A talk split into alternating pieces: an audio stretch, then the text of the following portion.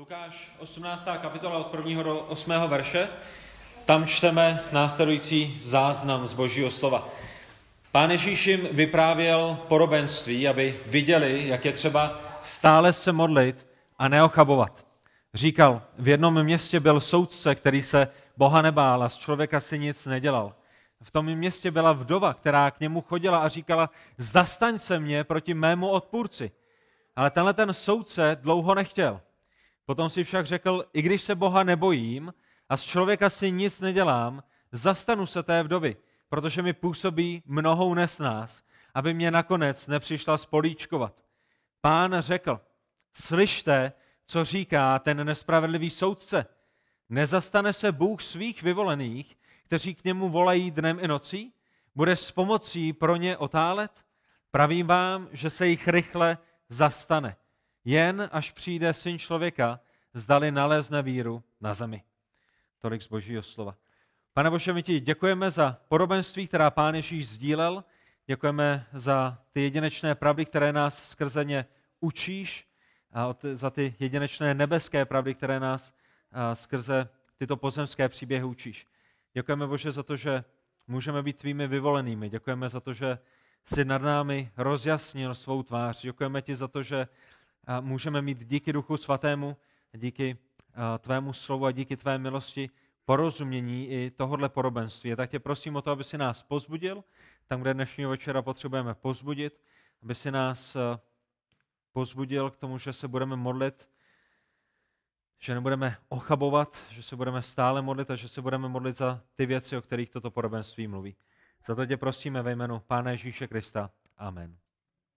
A tak toho dnešního večera my v té naší sérii, tom tématu porobenství, jsme v posledním porobenství, to znamená, je to ne úplně poslední porobenství, které Pán Ježíš vyskl samozřejmě, ale, ale pro nás v těch několika týdnech, které jsme strávili v porobenstvích, tak tohle to bude závěrečné porobenství. A v tomto porobenství v Lukášovi v 18. kapitole sám Pán Ježíš nám překládá důvod tohoto porobenství. A když se podíváte na, zač- na začátek tohoto textu, hned do prvního verše, tak Pán Ježíš nám hned, hned na úvod říká, o čem toto porobenství je.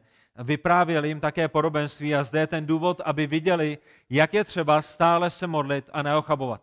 A tak důvod tohoto porobenství je velice jasný. Pán Ježíš mluví ke svým učedníkům, pán, mluví, pán Ježíš mluví k jeho následovníkům a ukazuje jim na tomto porobenství, že se mají stále modlit, že se mají modlit bez ustání a že je potřeba, aby neochabovali. A když my bychom šli do písma i toho dnešního večera, tak bychom znovu a znovu v Novém zákoně viděli potřebu modlitby. Není to tak, když se podíváte například na Pána Ježíše Krista, tak vidíte Božího syna, který se neustále modlil. Vidíte Pána Ježíše Krista, který se modlí časně z rána. Když studujete nový zákon, tak vidíte, že Pán Ježíš se pravděpodobně modlíval mezi třetí ráno a, a šestou ráno. Je, je to čas, ve kterém obětoval své ráno, ve kterém eh, obětoval svůj spánek, ve kterém obětoval svůj odpočinek, proto aby se mohl jít modlit. Na jiném místě my čteme, že Ježíš odcházel na pustá místa, aby byl sám, aby nebyl s lidmi, aby, aby byl se svým mocem, aby se modlil. A vidíme Ježíše na nejrůznějších místech, jak se modlí celou noc, jak celou noc nespí, protože je něčím zatížen, má něco na své mysli, má něco na svém srdci a tak se modlí. A tak vidíme Ježíše Krista, Syna Božího, jak je ve velice intimním vztahu skrze modlitbu s Bohem Otcem. Neustále se modlí. Na nejrůznějších místech se modlí. Nejrůznější časové délky se modlí a i když jeho učeníci častokrát ochabovali, jestli si pamatujete, když s ním například přišli do zahrady a pán Ježíš jim říká, pojďte se se mnou modlit, tak pak se za nimi vrátil, našel je spící, zbudili a říkal, pojďte se modlit znovu, oni znovu usli a taky když my jako lidé a učeníci ochabovali a usínali, tak je to Pán Ježíš Kristus, který neochaboval, který neusínal v jeho modlitbách. A cokoliv ve svém pozemském životě Ježíš dělal, tak vycházelo z modliteb. Že my vidíme, že předtím, než Ježíš vyvolil 12 apoštolů, 12 učedníků, tak se, tak se modlil. Předtím, než byl ukřižován, tak se modlil. Předtím, než sloužil, než kázal, než zvěstoval Boží království, tak se modlil. A ta jeho služba v tomto smyslu nebyla z jeho vlastní síly. My rozumíme tomu, že Pán Ježíš byl božím synem, ale rozumíme tomu, že v jeho lidství je plně závislý na Bohu Otci, že čerpá z jeho síly, čerpá ze síly Ducha Svatého, eh, poddává se vůli Pána Boha. a ve všem se spoléhal na Boha Otce. Kdybyste potom šli do Nového zákona dál, tak byste viděli apoštoly, kteří se stále modlí a kteří neochabují. Apoštol Pavel například eh, se modlil za nejrůznější sbory a modlil se za nejrůznější lidi, že? Když, když pomalu otevřete jakýkoliv jeho dopis, tak vidíte apoštola Pavla, jak říká, modlím se za vás a modlím se za vás a modlím se za tohle bratra, modlím se tamhle za toho bratra. Kdybyste šli do Koloským, první kapitoly 9.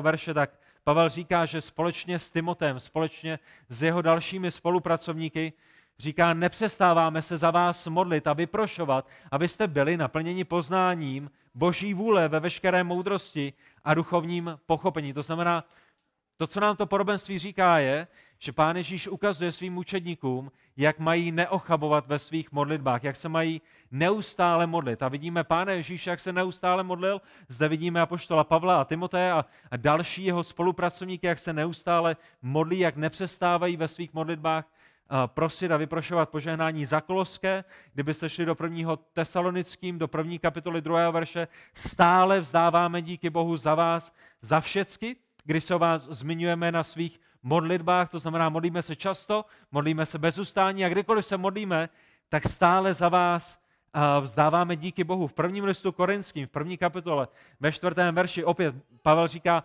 stále za vás děkuji svému Bohu. A my rozumíme tomu, když Pavel říká, že děkuje za korinské, že děkuje v modlitbách, že jakákoliv komunikace z naší strany vůči Bohu Otci, vůči Pánu Ježíši Kristu je modlitbou, ať už vyřčenou, ať už tichou v našem nitru. A Pavel říká, stále za vás děkuji svému Bohu za za boží milost, která vám byla dána v Kristu Ježíši. A tak vidíme, že apoštole i pán Ježíš reflektují v určitém smyslu tohleto podobenství. A nejen, že se modlili Ježíš, nejenom, že se modlili apoštolové, ale my máme v Novém zákoně eh, dost silný záznam, dost hutný záznam i o tom, že církev se modlila bez přestání, že se modlila neustále, že když byste šli do skutku do druhé kapitoly, což následuje záznam o letnicích, když se stoupil Duch Svatý, když eh, Duch Svatý přidal tři tisíce lidí do církve, která, která již byla v Jeruzalémě, tak jedna z prvních věcí, kterou čteme o církvi, je ve skutcích ve druhé kapitole 42. a potom 46. verši, tam chci upřít vaši pozornost. My čteme, vytrvále zůstávali v učení apoštolů, ve společenství, v lámání chleba a modlitbách. Když se církev sešla dohromady, tak se trvávali v učení apoštolů. Slyšeli apoštolské učení, to, které my dnes máme zaznamenané v písmu. Scházeli se ke společenství, k pozbuzování, scházeli se k lámání chleba, k pohostinnosti, ale také k památce večeře páně. A tou další věcí jsou modlitby. A ve 46. verši mi čteně denně zůstávali jednomyslně v chrámu. My se scházíme dvakrát, třikrát do týdne, některé sbory se schází jednou do týdne, některé sbory se schází čtyřikrát do týdne, ale my čteme, že prvotní církev byla denně jednomysleně v chrámu. Možná tam nebyli všichni každý den, možná jeden den tam byla jedna skupina, další den tam byl někdo jiný, tak jak jim to čas umožňoval, ale znovu vidíme, scházeli se v chrámě, po romech lámali chléb a přijímali pokrm s veselým a prostotou srdce a ve 47. verši je nám řečeno, chválili Boha. Když my chválíme Boha, tak je to, je to součást našich modlitev. V našich modlitbách chválíme Boha, v našich písních, které jsou v určitém smyslu modlitbami, vzdáváním díku, oslavujeme Pána Boha. Tak máme Ježíše, máme apoštoly, máme církev, která se stále modlí a která neochabuje ve svých modlitbách. A kdybychom prošli nový zákon, tak bychom, bychom neviděli pouze, že se všichni modlí, ale viděli bychom nejrůznější témata, za která se modlí. Viděli byste Pána Ježíše Krista, jak se modlí za nejrůznější věci. Viděli byste Apoštola Pavla, jak se modlí za nejrůznější věci. Viděli byste církev, jak se modlí za nejrůznější věci. Ale tohleto podobenství, které máme před sebou v Lukášově 18. kapitole, nás směřuje, já bych řekl, pouze k jednomu konkrétnímu typu modlitby. Tohleto podobenství není o tom, že je třeba se stále modlit a neochabovat v modlitbách za moji budoucí manželku. A tohleto podobenství není o tom, že nemáme ochobovat v modlitbách za to, aby, abych udělal maturitu. Tohleto podobenství není o tom, že se máme neustále modlit a neochabovat v modlitbách za to, aby, aby až přijde čas, eh, aby pršelo, aby mi rostl salát, aby mi rostl česnek, aby mi rostly rajčata.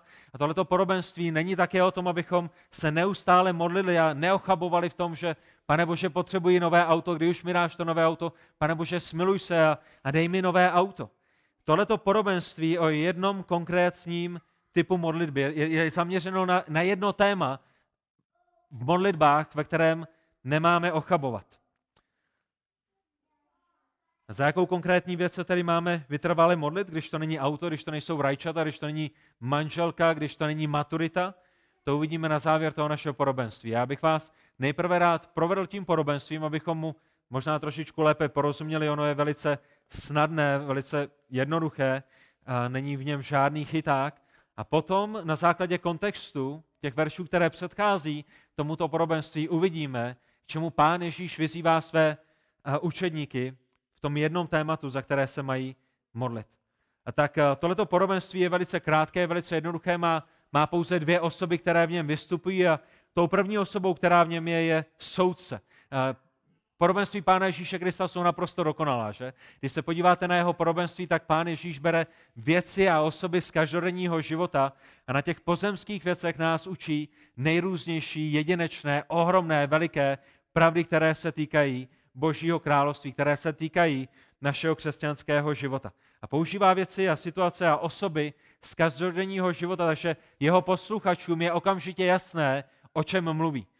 V dnešní době by pán Ježíš mluvil o Babišovi. V dnešní době by pán Ježíš mluvil o, o traktorech, které jezdí po poli. V dnešní době by pán Ježíš mluvil o, o vodňanském kuřeti, kde, kde je tisíce a tisíce kuřat zabíjí jedno každého jednoho dne. A pán Ježíš by v dnešní době, kdyby zde chodil, používal věci z každodenního našeho života, abychom okamžitě rozuměli tomu, o čem mluví. A tak před dvěma tisíci lety zmiňuje nějakého soudce a vy potřebujete rozumět tomu, o jakém soudci mluví. V Izraeli bylo několik druhů soudců v době, kdy Pán Ježíš Kristus žil. A tím nejvyšším izraelským soudním aparátem, něco, co my bychom možná dnes připodobnili našemu nejvyššímu soudu nebo ústavnímu soudu, byla židovská velerada, která se skládala ze 71 soudců, kteří byli experti na starý zákon a byli to lidé, kteří, kteří nebyli nebyli nejupřímnější, nebyli nejčestnější, v mnoha případech utiskovali, v mnoha případech byli nespravedlivými a my to vidíme například v procesu s pánem Ježíšem. Že? Když čtete o ukřižování pána Ježíše a čtete o těch věcech, které se odehrály před, před tím, než Ježíš byl ukřižován, tak vidíte, že je to soud, který je narychlo svolán v noci, Eh, židovské soudy nikdy neprochá, ne, nebyly v noci.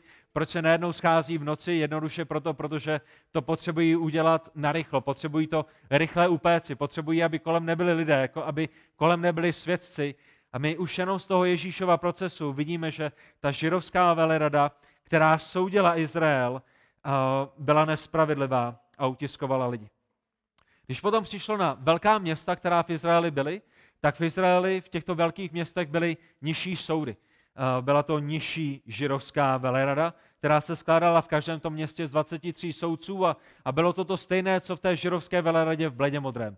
Skorumpovaní soudci, eh, lidé, kteří nebyli férovými, kteří nejednali čestně, eh, kteří byli ovlivněni učením farizeů a, a když čtete o farizejích v Novém zákoně, tak, tak vidíte, jak překrucují starý zákon, jak, jak překrucují Mojžíšův zákon, jak, jak ho nasměřovávají proti lidem a, a jak používají Mojžíš, Mojžíšův zákon k tomu, aby vyvýšili sebe a, a naprosto zahltili a zničili ostatní. Ale byl zde ještě třetí typ soudců a já jsem přesvědčen o tom, že pán Ježíš mluví právě o tomto typu soudce, když mluví o tom soudci, kterého zmiňuje v našem podobenství. A tento třetí typ soudců byli soudci, kteří byli ustanoveni Římem.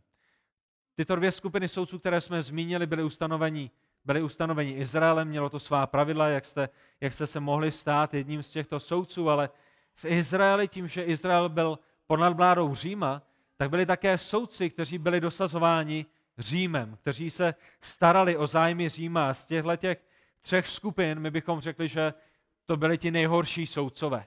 Nešlo jim o právo, nešlo jim o boží zákon, vůbec je nezajímal nějaký židovský bůh, vůbec je nezajímali židovský, židovští lidé, žádná morálka, žádné zábrany, žádné ohledy a, a, a židé je pro nás asi smysluplně nenáviděli, stejně jako nenáviděli výběrčí daní, že? Byli to lidé, kteří byli skažení, dokonce pro ně měli přezdívku, kde oni je nazývali loupeživými soudci. Když jdete k soudu a všichni vám říkají, jo, to je ten loupeživý soudce, tak asi z toho nemáte moc dobrý pocit, že? Jako, co tam můžu očekávat, když tam dneska bude zasedat loupeživý soudce, který bere úplatky, kterému jde jenom o, o jeho pověst, o jeho, o jeho výdělek, o jeho výplatu, o to, aby on se měl dobře. A tak podle Ježíšova popisu tohoto soudce se jedná právě o toho římského soudce. Když se podíváte do druhého verše, tak pán Ježíš říkal, v jednom městě byl soudce, což by nám mohlo indikovat na to, že se nejedná o, o veleradu, že se nejedná o skupinu soudců, ale právě o toho jednoho konkrétního římského soudce. Ale co je důležitější, je, že tento soudce se Boha nebál a z člověka si nic nedělal. To znamená, indikuje nám to, že nemá nic společného se židovským Bohem. A samozřejmě se nejedná o kladnou charakteristiku, že? Kdybychom tam četli, z člověka si nic nedělá, tak bychom možná mohli váhat, jestli je to kladná charakteristika nebo záporná charakteristika, ale když čteme, že z Boha, Boha se nebál a z člověka si nic nedělal, tak rozumíme tomu, že Bůh mu je úplně ukradený a lidé jsou mu úplně ukradení. Tím pádem je mu ukradený boží zákon, je mu ukradená boží vůle. Je to soudce, který je ve svém úřadu ne kvůli lásce pro spravedlnost. Je tam kvůli lásce pro peníze, je tam kvůli lásce pro moc, ale ne kvůli lásce pro spravedlnost. Možná máte přátelé, kteří jsou v práci, kterou dělají, ne kvůli lásce k té práci, ale, ale kvůli nějakým dalším věcem. A mě, já mám kamaráda, nebo mýval jsem kamaráda, doufám, že ho můžu nazývat svým kamarádem stále, když jsme se roky neviděli, který byl jeden z mála kuchařů, o kterém bych mohl říct, on šel studovat kuchařinu, protože miloval kuchařinu.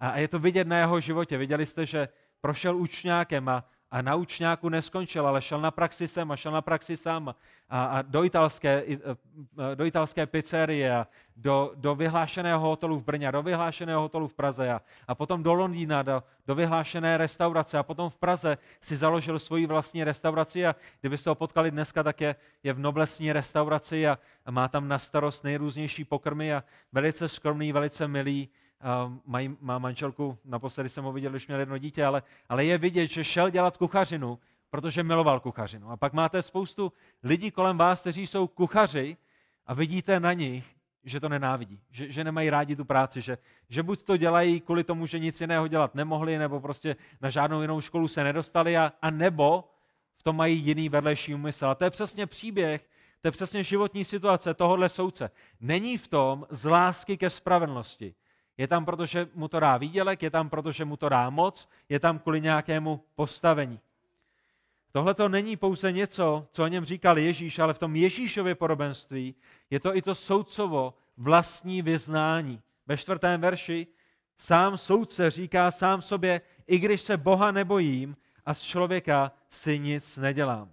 To znamená, je to soudce, kterému nešlo o dobro lidí, nešlo mu o spravedlnost, a nešlo mu o to, aby soudil správně a sjednal právo, kde bylo potřeba. Tyhle ty věci jsou důležité, abychom měli ve své mysli, protože Pán Ježíš nám na konci tohoto podobenství ukáže, pokud tento soudce jednal tímto způsobem a měl tento charakter a nakonec udělal tyhle ty věci, o co víc bude Bůh jednat tím jeho způsobem, když boží charakter není tak pokřivený, jako je pokřivený charakter tohoto nespravedlivého soudce. A to je přesně jako pán Ježíš nazývá v šestém, verši, ver, v šestém verši.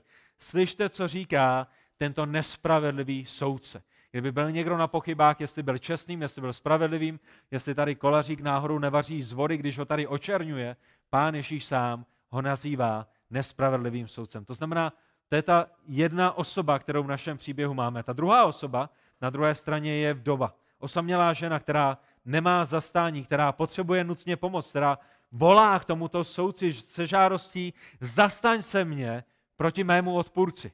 A představte si chudou, bezmocnou ženu. Ženu, která nemá zastání.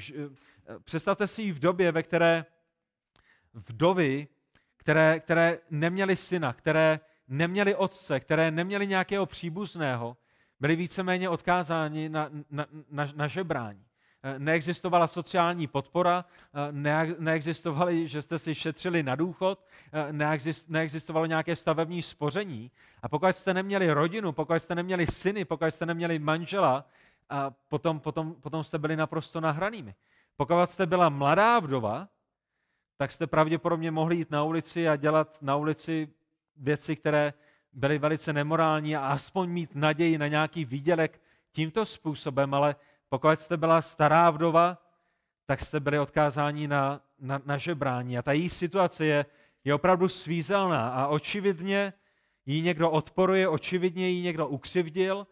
Ona sama se dovolává zastání na tom jednom jediném místě, které jí mělo pomoci. A to, co je zajímavé, je, že jenom abychom dokreslili to, odkud ta vdova pochází, nebo v jak svízelné situaci je, je, že v Ježíšově době soudy a jakékoliv soudní zastání bylo doménou mužů. Ženy k soudu nechodily.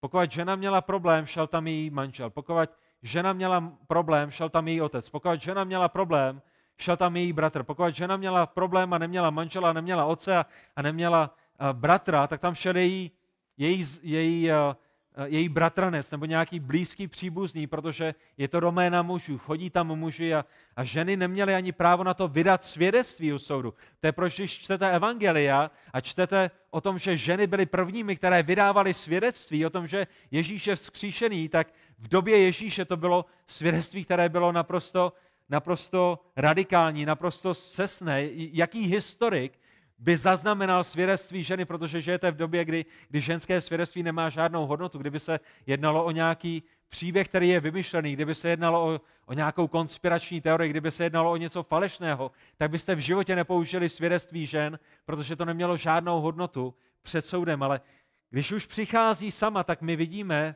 a tušíme, že pravděpodobně nemá žádného příbuzného, že je opravdu na tom nejhorším místě, které je. Její jedinou nadějí je, že jí soudce pomůže.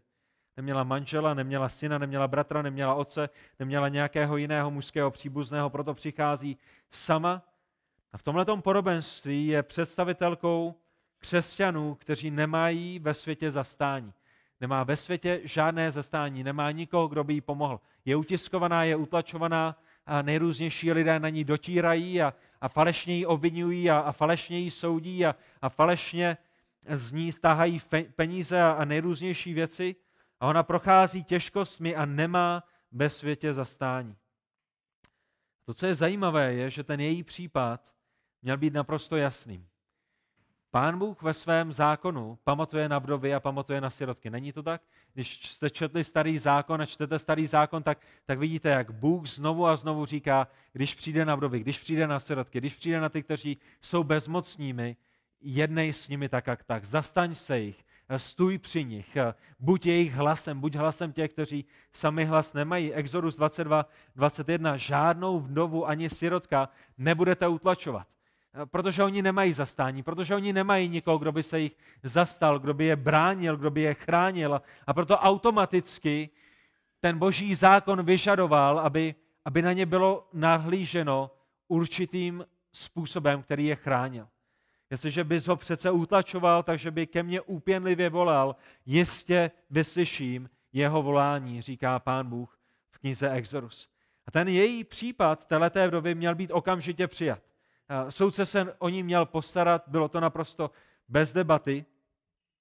To, co je zarážející, minimálně pro posluchače Pána Ježíše Krista před dvěma tisíce lety je, že s tím nic neudělal. Že s tím nic neudělal. A to ani když k němu chodila opakovaně. A to je to, co my vidíme ve třetím verši. V tom městě byla vdova, která k němu chodila a říkala. To znamená, tahle ta vdova nepřišla jednou za soudcem. Tohle to nebylo o tom, že eh, mu jednou zavolala, že mu poslala jeden e-mail. Nebylo to, že přišla jednou na soud, ale, ale všimněte si té, té repetice, která je zde vyjádřena, že za ním chodila, nebo k němu chodila znovu a znovu a znovu a znovu mu říkala, zastaň se mě proti mému odpůrci. A chodila za ním tak často, že potom ve čtvrtém verši my, my, my, my znovu vidíme, že, že je to opakující se nějakou dlouhou časovou dobu, protože ve čtvrtém verši my čteme o tom bodu zlomu, který, který nastává kvůli její vrtavalosti, kvůli tomu, že chodí znovu a znovu za tím soudcem a soudce ve čtvrtém verši říká, nebo je, je o něm řečeno, on dlouho nechtěl.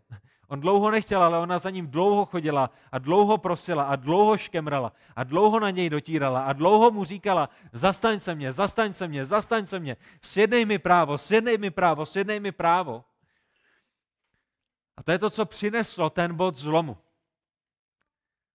Soudce si řekl ve čtvrtém verši, i když se Boha nebojím, Bůh je mi úplně ukradený, já v toho Boha židů ani nevěřím. Jeho zákon je pro mě úplně vedlejší. Já mám svůj biznis, já mám své pravidla, já se žádného člověka nebojím, ještě o to, abych se bál nějaké téhleté vdovy. Je mi úplně jedno, co si o mě myslet. Bude myslet, nikdo mi nic nemůže, ale dejte, dejte pozor, ale zastanu se té vdovy. Proč? Protože mi působí mnohou nesnás. Aby mě nakonec nepřišla spolíčkovat. A když v tom českém studijním překladu čtete, aby mě nakonec nepřišla spolíčkovat, tak ono je to trochu zavádějící, protože v tom původním jazyku to znamená, aby mě nakonec nezničila, aby mě nakonec nevyčerpala, aby mě neubila svou neústupností, abych nezešílel z toho, jak mi leze na nervy. To je to, co on říká. Já ji, já ji radši vyslyším. Je mi to úplně jedno, co říká Bůh. Je mi úplně jedno, co říká ona. Ale je tak nevorbitná a tak znovu a zam, znovu mě leze na nervy, že než se z toho zblázním, tak ji radši vyslyším. Protože to je ta jediná možnost, jak se jí zbavím. Buď bych ji musel zabít, anebo jí musím vyhovět.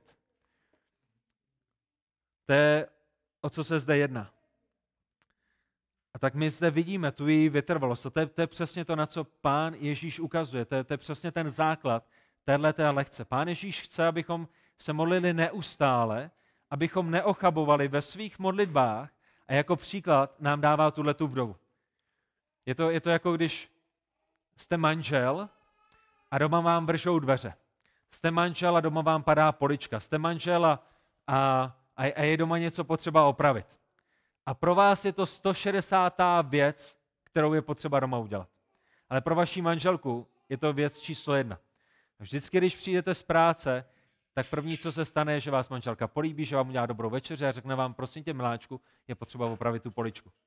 Vy si řeknete, jo, jo, já to opravím a, a zase jdete dělat těch svých 159 věcí a, a na tu 160 se, se nedostane. A přijdete druhý den a Manželka vás políbí, řekne, miláčku, jsem strašně ráda, že jsi se vrátil z práce, tady máš dobrou večeři a když jste dobře nalezení a, a, a, a máte krásný pocit z toho, že jste doma, tak ona vám jemně připomene, miláčku, prosím tě, ta polička, opravdu mi to leze na nervy, protože se na ní koukám každý den, chápu, že jsi v kanceláři, chápu, že tam máš všechny věci naprosto rovně, chápu, že to tam všechno máš cajku, ale já se koukám na tuhle jednu poličku a opravdu mi to leze na nervy, prosím, můžeš s tím něco dělat. A vy řeknete, jo, jo, já to udělám, ale napřed musím tady dořešit tady to a tamhle to a tady to, tamhle to a zase uděláte 158 věcí, jak to z 60. 160. se nedostanete. Na konci roku po 365 krásných polipcích a krásných večeřích Přijdete domů a manželka vám řekne, miláčku, mám tě strašně moc ráda, prosím tě, kdyby jsi byl tak zlatý, můžeš upravit tu polečko. Vy si ve svém srdci řeknete, ne kvůli tomu, že ji miluju, ne kvůli tomu, že a chci udělat to, co je pro ní nejlepší, ne kvůli tomu, že bych měl jednat křesťansky a zapřít sám sebe a mít na mysli to, co vadí jí, nejenom to, co vadí mě, ale kvůli tomu, abych zneřešil, kvůli tomu, aby už mě přestala otrovat, kvůli tomu, aby, aby mě už přestalo kapat, na, jak se tomu říká, kapat uh, nakarbit, nebo, nebo tyhle ty věci. Jo. A kvůli tomu, abych už jí měl konečně pryč ze svých zad, tak půjdu a opravím to. To znamená, to je ten důvod, proč tento soudce jedná. Je to její vytrvalost, je to její neustálost, je to její, neochab, je, její neochabnost. Co je významem tohohle podobenství? Proč Pán Ježíš říká? Zpátky do toho prvního verše. Pán Ježíš jim vyprávěl tohleto podobenství, aby viděli, jak je třeba stále se modlit a neochabovat. Jaký příklad? Příklad této vdovy. Je jedno, že byla odbitá poprvé, jedno, že byla odbitá po druhé, jedno, že byla odbitá po třetí. Je jedno, je jedno, je jedno. Ona ví, že jedna jediná její naděje je ten soudce. A i kdyby měla celý zbytek života prosit, aby jí sjednal právo, tak za ním bude chodit, protože ví, že to je to jediné místo, kde jí to právo může být sjednáno. To je proč Pán Ježíš nám dává příklad této vdovy. To je, to je, jak má vypadat naše neustálost, jak má vypadat naše neochabování. Ale ta otázka pořád zůstává. Co je tím tématem, za které se máme modlit? Když to není manželka, když to není škola, když to není maturita, když to není práce, když to nejsou rajčata, když to není nové auto. Než se k tomu dostaneme, tak vám chci ještě v 6., 7. a 8. verši ukázat naději na vyslyšené modlitby. Pán Ježíš, Pán Ježíš ukazuje tu naději na vyslyšené modlitby v závěru tohohle podobenství, kde říká, slyšte, co říká ten nespravedlivý soudce. Slyšeli jste, co řekl ten nespravedlivý soudce? To je to, co říká Pán Ježíš svým učedníkům. Když se Boha nebojím a z člověka si nic nedělám, zastanu se té vdovy, protože mi působí mnohou nesnás. Kvůli tomu, že je neodbitná, tak udělám to, co mě prosí. A Pán Ježíš říká, tady je vaše křesťanská naděje na vaše vyslyšení vašich modliteb. Slyšeli jste, co řekl ten nespravedlivý soudce? A není ho pán Ježíš použije jako příklad v kontrastu vůči pánu Bohu. Nezastane se Bůh svých vyvolených, kteří k němu volají dnem i nocí? Bude s pomocí pro ně otálet? Pravím vám, že se jich rychle zastane. Pán Ježíš zde používá příklad špatného, nespravedlivého soudce, který pomalu odpověděl na prozby a žádosti téhleté chudy a vdovy a ukazuje nám, ale váš Bůh, váš Otec v nebecích je daleko vyšší, daleko spanilejší, daleko spravedlivější, daleko čistší. A samozřejmě ten příklad je o tom, že když tenhle ten nespravedlivý soudce konečně odpověděl, o co rychleji odpoví Pán Ježíš. O co větší je naše naděje, pardon, o co, o co větší je naše naděje ne u Pána Ježíše, ale u Boha Otce. Jakou naději nám to dává, že nepřicházíme eh, k soudci, který nás nenávidí, že nepřicházíme k soudci, kterému nezáleží na našem dobru, kterému nezáleží na našem, eh, na našem blahobytu, kterému nezáleží na utrpením, na utrpení, kterým procházíme, ale že přicházíme k Otci, kterému záleží na tom, kde jsme, kterému záleží na tom, abychom byli vysvobozeni ze všech našich těžkostí. A Pán Ježíš to používá jako příklad, aby nám ukázal tu naději, kterou máme, k jakomu přicházíme. A to je jedna z věcí, která musí motivovat naši neustálost, naši neochabnost a, a to, že se modlíme neustále. Ale otázkou pořád zůstává, co je tím tématem té modlitby, ve které máme neustávat a ve které máme neochabovat. Já bych si vás dovolil vzít do kontextu 17. kapitoly, protože v 17. kapitole, mezi 17. kapitolou, mezi koncem 17. kapitoly a, a začátkem 18. kapitoly, si myslím, že nikdo z nás nevidí žádné textové rozdělení, že? že Není tam, není tam o tři dny později, není tam za týden, není tam, že 17. kapitola se odehrává na jednom místě a 18. kapitola se odehrává někde jinde. Když, když budete číst 17. kapitolu a závěr 17. kapitoly a, a začátek 18. a neměli byste tam 18. kapitolu, která původně v tom, v tom textu nebyla, tak by vás ani nenapadlo, že, že jste v nějaké nové sekci. A to, co pán Ježíš říká na konci 17. kapitoly, říká stejným lidem, ke kterým mluví na začátku 18. kapitoly. Je to stejný kontext, stejná skupina lidí a, a pán Ježíš navazuje na závěr 17. kapitoly a potom v 18. kapitole v tom porobenství navazuje na ty věci, které zmínil. A já chci vaši pozornost závěrem upřít na verše 26 až 30.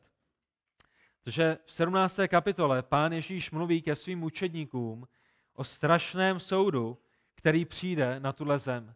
Pán Ježíš mluví na konci 17. kapitoly o, o svém druhém příchodu a o těch těžkostech, které, které budou, které budou prová, provázet následovníky Pána Ježíše Krista v té době, která bude předcházet druhému příchodu Pána Ježíše Krista. V 26. verši čteme, že Pán Ježíš říká, v té době mého, mého příchodu, to bude jako bylo za dnů na jeho. Pamatujete v knize Genesis? Co se odehrávalo za dnů Noého, to, to nebyla jako příjemná doba pro, pro Noého. To nebyla příjemná doba pro jeho rodinu, která spoléhala na pána, na pána Boha, která spoléhala na jeho zaslíbení. To nebyla doba, která, která byla morálně v pořádku.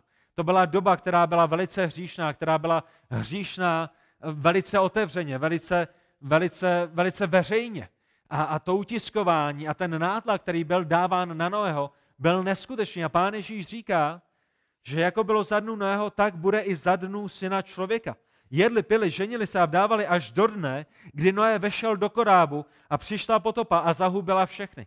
To znamená, ten závěr téhleté země, ten finální soud, bude stejný, bude sebou přinese spoustu stejných věcí, které, které byly za dnů Noého. Včetně hříchu, včetně toho, že lidé nemyslí na Boha, Bůh je jim úplně ukradený. A potom přijde ten finální soud, ta potopa, která zahubila všechny. Ve 28. verši pán Ježíš říká, podobně bylo za dnů Lota. Opět jedli, pili, kupovali, prodávali, sázeli a stavěli, ale toho dne, kdy Lot vyšel ze Soromy, přišel z nebe oheň se sírou a zahubil všechny. A opět vzpomeňte si, kdybyste šli do, do 12. kapitoly knihy Genesis, tak byste četli o Soromě, četli byste o Gomoře a opět byste četli o tom, že ten soud, který byl svržen na tyto dvě města, byl soudem pro nehorázný hřích, který byl, byl soudem za nemorálnost, opět, která byla veřejná, která nebyla skrytá. A, a když žijete ve městě, které je plné hříchu, jako spravedliví, jako ti, kteří milují Boha, kteří následují Boha, dokážete, dokážete domýšlet ten útisk a útlak, který je s tím spojený?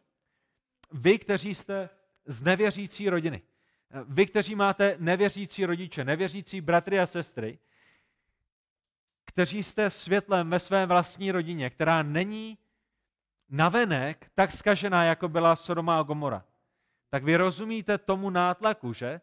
Že světlo přichází do té temnoty a ta temnota nenávidí to světlo, protože v tom světlu odrážíme Pána Ježíše Krista a oni vás utlačují. A teď domýšlejte, když žijete ve městě, které nenávidí Boha. A všichni smilní a všichni řeší a všichni uctívají nějaké falešné bohy a, a všichni jdou do, do nějakého chrámu, kde dělají tyhle ty a tamhle ty věci a, a všichni žijou otevřeně v rebelii vůči Pánu Bohu. A vy jste ta jediná rodina v celém tom městě, která se modlí, která, která žije počesně, která žije zbožně, která, která nedělá ty věci, které, které dělá kultura kolem vás. Tak je to to, co byste prožívali ve své rodině, znásobeno stokrát. A pán Ježíš pokračuje a říká, právě tak to bude toho dne, kdy se zjeví syn člověka. Ve 30. verši. Ježíš se vrátí a bude soudit, Ježíš se vrátí a jeho soud bude ještě hrozivější než soudy předchozí, ale bude tomu stejně jako za dnů Noé a za dnů Lota. Lidé budou Boha nenávidět. Lidé nebudou chtít mít s Bohem cokoliv společného a znovu zrození budou osočováni, budou uráženi, budou tupeni, budou, lidé jimi budou, se, se jim budou vysmívat a, a znovu zrození lidé budou na téhle planetě těmi posledními, kterým bude sjednáno právo. Není to tak? Když se podíváte do zahraničí a podíváte se na to, že nějaký křesťan, který má pekárnu, nechce upéct uh, svatební dort uh, pro homosexuální pár, komu je sjednáno právo? Tomu křesťanovi, který, který jedná na základě své víry a, a který říká, mám vás rád, udělám pro vás první a poslední, ale kvůli mému vyznání víry nemůžu podporovat tohleto vaše manželství tím, že bych pro vás dělal dort? A nebo je sjednáno právo tomu homosexuálnímu páru, který jde k soudu a řekne, tady jsme uraženi, tady, tady nám někdo odmítá upéci, upéci dort. A já vám garantuji, že v té kultuře, ve které žijeme, ať už na západě nebo na východě, tak to nikdy nebudou křesťané, kterým bude sjednáno právo. Ne, nebudou to nikdy křesťané, kteří zastávají morální boží hodnoty, rodinu, manželství, jeden muž, jedna žena na celý, na celý život. Když, když přijde na zbožný život, nebudou to křesťané, kterým bude sjednáno právo. To je, to je v čem ta doba je stejná v době Ježíše, která, která byla stejná v době Noého, která byla stejná v době, v době Lota. A tak my vidíme, že to je ten kontext, do kterého přichází toto Ježíšovo porobenství. Zatímco Ježíšovi učedníci očekávají jeho příchod uprostřed světa, který je více a více bezbožný, tak se mají Kristovi učedníci modlit a nestrácet srdce, nestrácet naději, nestrácet vytrvalost.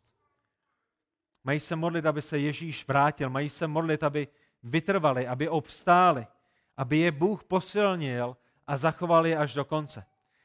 My vidíme, že ten výklad toho podobenství je správný, protože když se podíváte do 21. kapitoly, tak tam je, tam je to řečeno v bledě modrém. V 21. kapitole Lukášova evangelia pán Ježíš znovu mluví o svém druhém příchodu. A od pátého verše mluví o znamení doby, mluví o tom, jakým způsobem lidé poznají, že Ježíšův příchod se přiblížil a potom ve 36. verši, potom co Ježíš jim vysvětlí, jakým způsobem budou vidět, že se ten čas přibližuje, jak na to mají reagovat konkrétně, jak se mají uprostřed této doby modlit. A podívejte se do 21. kapitoly 36. verše. Pán Ježíš říká, když žijete v této době, když budete žít v této době, když, když budete uprostřed těle těch věcí, bděte a proste v každý čas, abyste měli sílu uniknout všemu tomu, co se má dít a postavit se před syna člověka. A co jiného je, bděte a proste v každý čas, než to, co jsme četli v 18. kapitole v prvním verši, jak je, jak je třeba stále se modlit a neochabovat. To jsou stejné věci, které vychází z toho stejného kontextu. A tak pán Ježíš říká, tady je čím budete procházet, tady je, jak budete utiskováni, tady jak vám lidé nebudou sjednávat právo, tady je, jak se na vás bude v posledních dnech valit nepravost světa, ve kterém žijete. žijete. A to, co potřebujete dělat, je, potřebujete se modlit. Ale je to jedna konkrétní modlitba. Je, je modlit se za školu špatné? Samozřejmě, že ne. Modlete se za školu. Je špatné se modlit za, za budoucí manželku? Samozřejmě, že ne. Modlete se za budoucí manželku. Je, je špatné prosit Pána Boha za to, aby, aby dal déšť na vaše rajčata a česnek a cibuli a, a zelí a salát? Samozřejmě, že ne. Modlete se za to, ale tohleto podobenství je o jednom konkrétním typu modlitby. A to je modlitba, která se modlí za to, abychom obstáli v poslední době, aby se Pán Ježíš vrátil, aby Pán Ježíš sjednal právo, aby, aby tento svět viděl krále králů, aby, abychom byli vysvobozeni, aby, aby Satan byl svržen, aby Pán Ježíš přivez, přinesl své království, abychom byli převedeni do tisíciletého království, aby, aby Pán Ježíš sjednal právo nám a našim bratřím a sestrám na téhle zemi. A tak tahle ta modlitba, ve které máme neustávat, ve které máme neochabovat, ve které nemáme ztrácet srdce, je modlitba, která je zaměřená na poslední dny, která je zaměřená na Pána Ježíše Krista a která je zaměřená na naší vytrvalost. Tak jak naši bratři a sestry v Pánu Ježíši Kristu prochází různými útlaky, jak tato kultura a doba, ve které žijeme, bude více a více zaměřená proti Kristu, proti Bohu, proti křesťanským hodnotám. Když se, když se podíváte i do Německa, když se podíváte do zemí, které jsou kolem nás, Anglie, před, před pár týdny další kazatel, který stál na rohu ulice, který kázal Krista, byl zatčen a byl dán do vězení. Proč? Protože lidem vadilo, že mluví o hříchu. Na druhé straně, ve stejné zemi, ve stejném městě, stojí muslimský kazatel a, a káže, káže věci, které se týkají islámu a zatčen není. A policista si stoupí před, před něj a, a brání lidem, aby ho zastavili a, a jeho chrání. Jsou to křesťanské hodnoty a křesťanské kázání evangelia, které, které, které bude procházet tímto utrpením. A, a to je, proč my se potřebujeme modlit za nás, proč my se potřebujeme modlit za naše bratry a sestry, za, za, za lidi, kteří jsou ve školství, za lidi, kteří jsou pod nátlakem. A do našeho sboru chodí jedna sestra, která je ve školství a možná, možná to zažíváte také, kdy, kdy ředitelka nařídila, že u nich ve škole se musí už nějaké třetí, čtvrté třídě učit o, o intimnosti, sexuální výchova, o tom, že je v pořádku, když eh, jsou intimní muži s muži a ženy s ženami. A je, je, je to dano ředitelkou jako něco povinného pro ty učitele. Jste ochotní přijít do práci?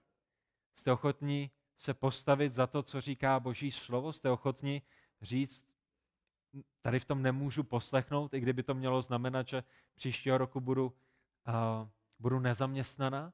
Co když jste svobodná žena, co když jste matka živitelka, nemáte, nemáte manžela, to jsou, to jsou velké tlaky, které, které, budou přicházet, které budou přicházet na naše rodiny a, a další věci, které, které s tím budou spojovány.